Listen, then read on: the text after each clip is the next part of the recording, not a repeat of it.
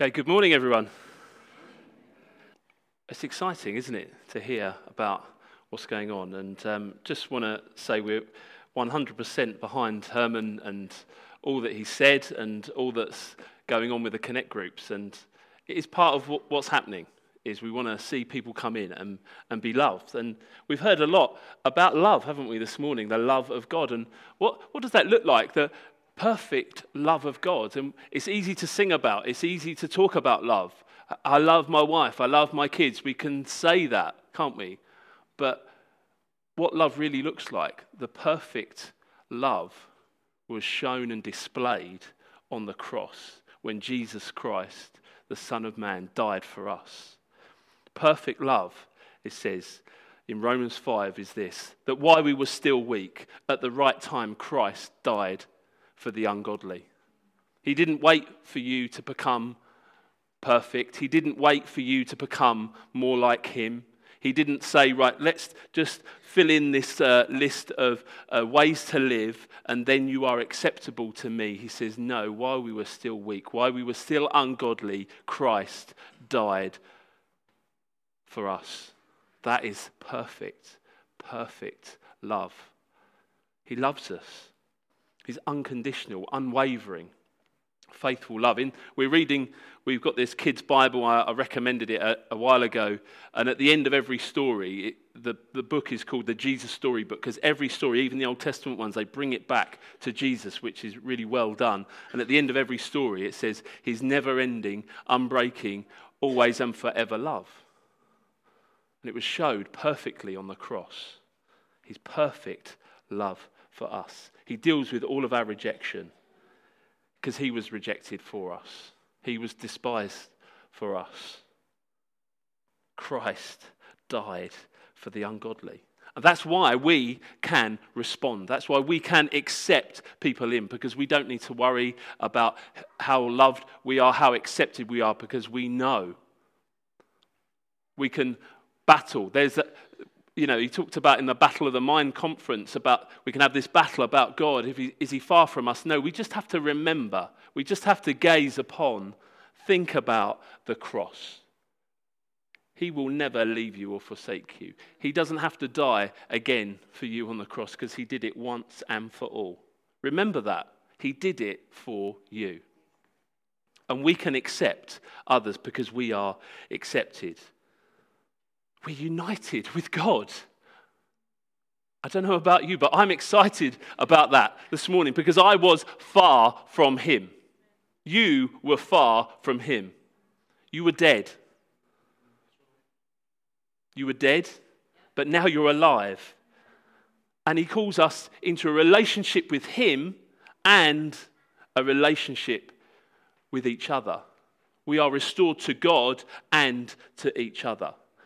I remember when Herman and Angie first came round ours for, for lunch, and he talked about his love for the church. He said, Everything should revolve around the church. I thought, I like this guy, I'm going to get on with him.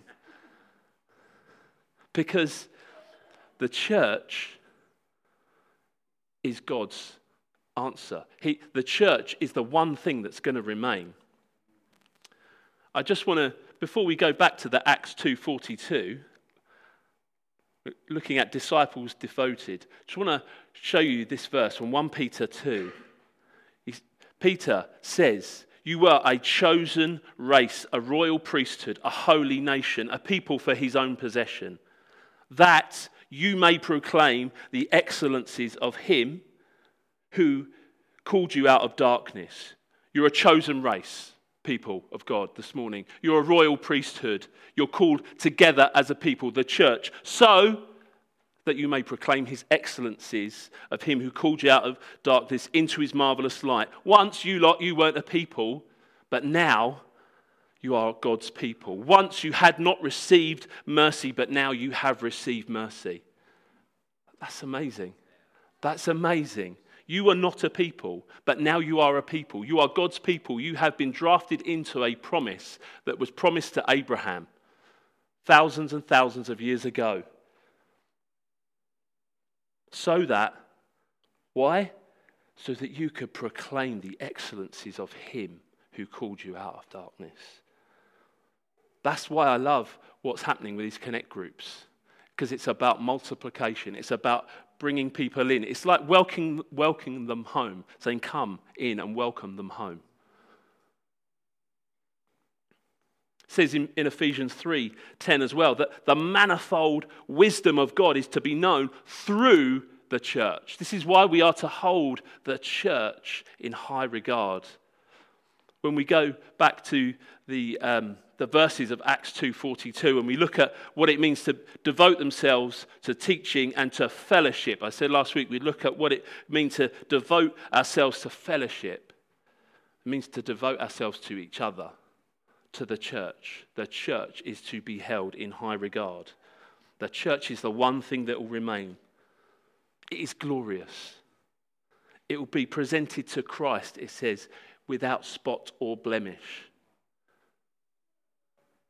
This is why I want to give my life for this place. It's why I want to give my life for the church, because it is the one thing that will remain. Devoted to fellowship it says in acts 2.42 all who believe were together. We need to be together as we're moving forward. As i talked about last week we are in a phenomenal time I, we were talking as elders this morning i've never been in a time where i've been as excited about church and what's going on as we are right now god is speaking to us we are seeing people come in. And we believe that we, we're going to have alphas that are going to get bigger and bigger because the word of God is going to go from this place. The gospel is going to be proclaimed. The gospel is good news because there was bad news, because we were separate from God. So we are to hold this place in high regard. It might not be perfect. It might, we might make mistakes as we're going forward, but we're a family we're together. We don't, as things might go wrong, we don't call customer services and say, this isn't working out. I might, something's happened in my Connect group. This, no, we don't call Herman, he's not customer services. No, we're a family together on a mission. Why? What does it say in those verses? To make his excellencies known. That's why we need to be together. Acts is a great model to have this to have because we are in a constant battle today of individuality. It's why we need to be together. We live in such a fractured society with social media, and it's so easy to be a glorious individual. We have a whole page that we can dedicate to ourselves online, and we can put pictures up about ourselves, and we can voice our own opinion on it. It can be used for good things, of course, but we need to fight. Fight for community, fight for relationships within the church.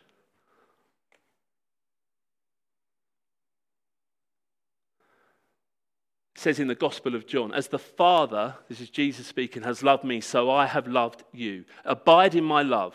If you keep my commandments, you will abide in my love, just as I have kept my Father's commandments and abide in his love.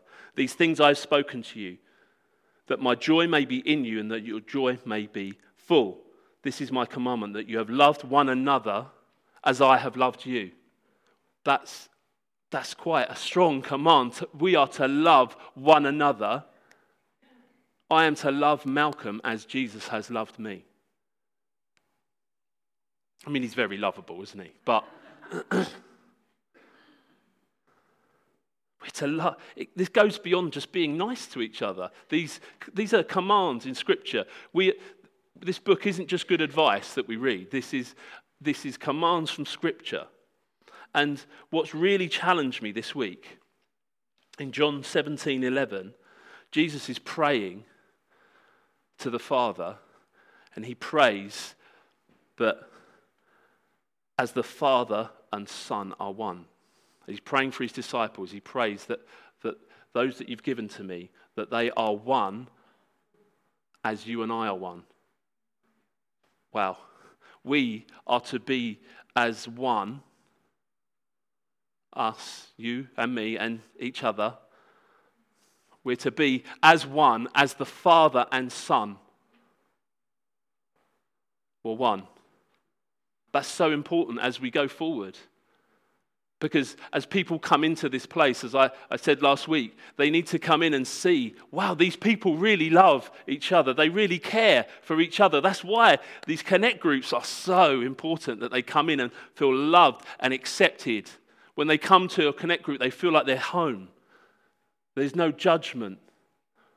They're loved, they're fed, they're, they, they, they're taught a little bit as well, and they're brought forward.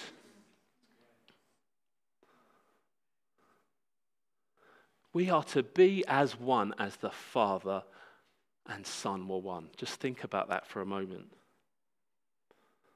I, I have, this is confession here this morning, I have prejudged people in the church, thinking, I'm not sure about these, they're a bit weird, they're a bit funny. None of you, obviously, who have become, I haven't mentioned age yet, so give me a break. Um, I, I, have prejudged people in the past who have become my best friends in church life.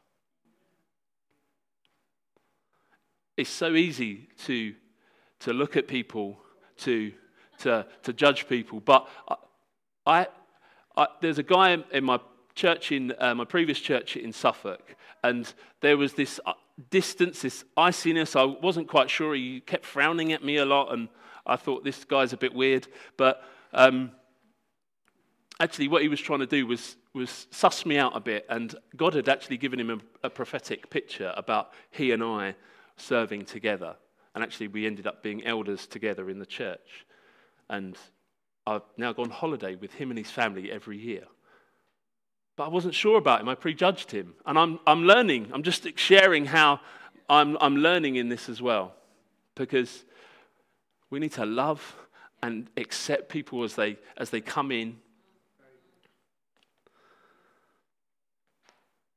And help one another move forward, grow to maturity in Christ. I can't go through a sermon without quoting Tim Keller. He says, Real spiritual friendship is eagerly helping one another know, serve, love, and resemble God in deeper and deeper ways. Real spiritual friendship is eagerly helping one another know, serve, love, and resemble God in deeper and deeper ways. That's what we are to do. That's what these connect groups are, are for as well. We are to, to be an outstanding message to people as they come in. Wow, look at them. Look at them. We are to be a foretaste of heaven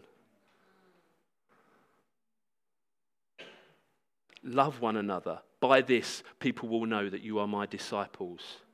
Love that sermon uh, Herman quoted Psalm 133 where there is unity, there is blessing.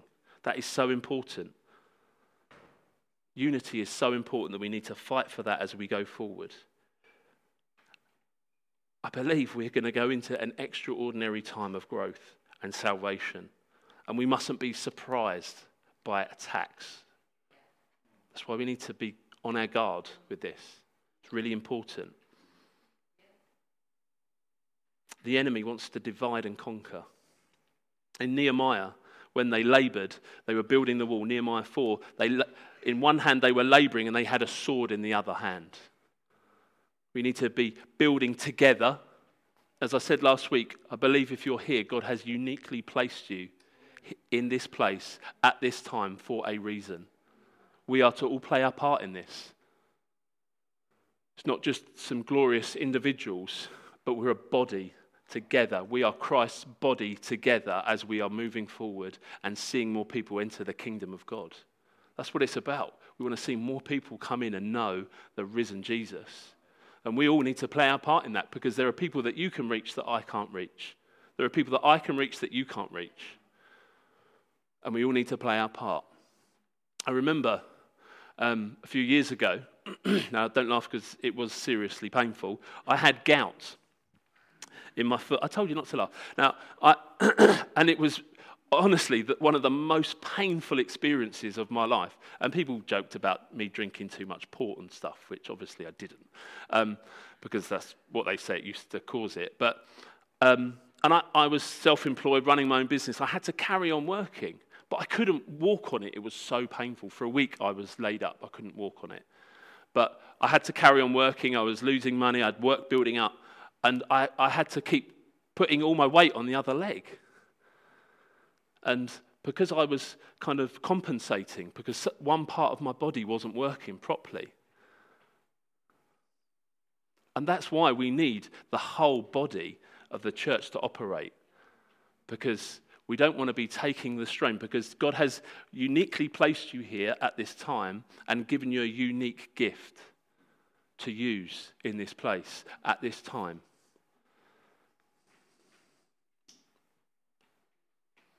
You have a part to play. We are his body. The ear isn't more important than the eye. That... And this love, of course, that we are talking about, this unity, we are to show to the people that are going to come in. Are you prepared to share and open your lives to new people, broken people, people that don't look like you, people who don't live lives like you, who don't have neat and tidy lives like you. It's messy. Are you ready for that? Are you ready for the inconvenience of revival? Are you ready for the inconvenience of many people getting saved? Are you ready for the inconvenience of people calling you at inconvenient times of the day saying, I need help with this, this has happened? Are you ready for that? We're called to be generous, to share our lives, not to live as individuals. Let's be together like they were in Acts. Because we need to realize that this life, this home, our possessions that we have, they're not our eternal home anyway. Everything we have, He's given to us anyway.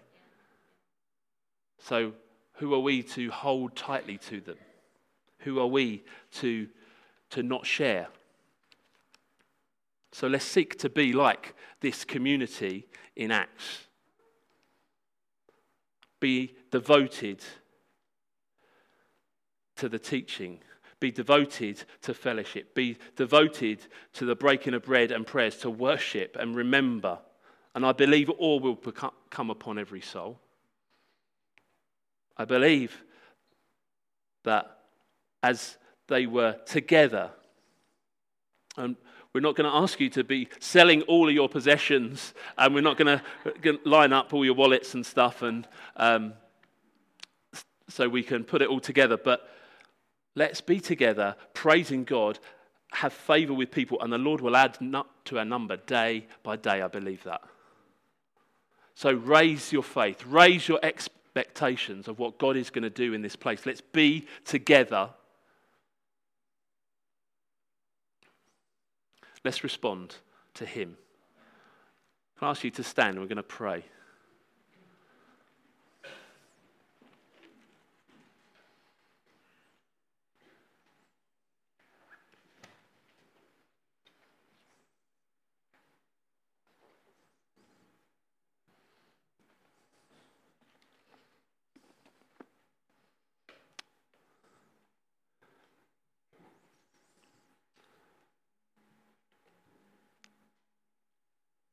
Just feel God wants to remind you about the gifts that He has given you, the unique gifts.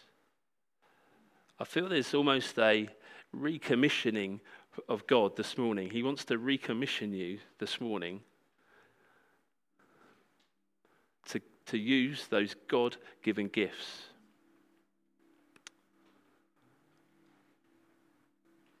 I feel God wants to recommission us as we go out into this new season. It's this launch of groups, launch of uh, new season of trying new things. God wants to recommission you to, to be bold, to recommission you to be filled with the Holy Spirit. Lord, I, I pray over us as a church. Will you come? Come, Lord Jesus, and fill us afresh. Thank you for each and everybody here this morning that you have uniquely placed here at this time. come and fill us again. Fan into flame the gifts of God that you have given us. He wants to recommission you this morning. I pray peace and unity over this church in the name of Jesus. Lord, I pray, come, Holy Spirit, embolden us again to go and declare the truth of Jesus Christ. Thank you, Jesus. Thank you, Jesus.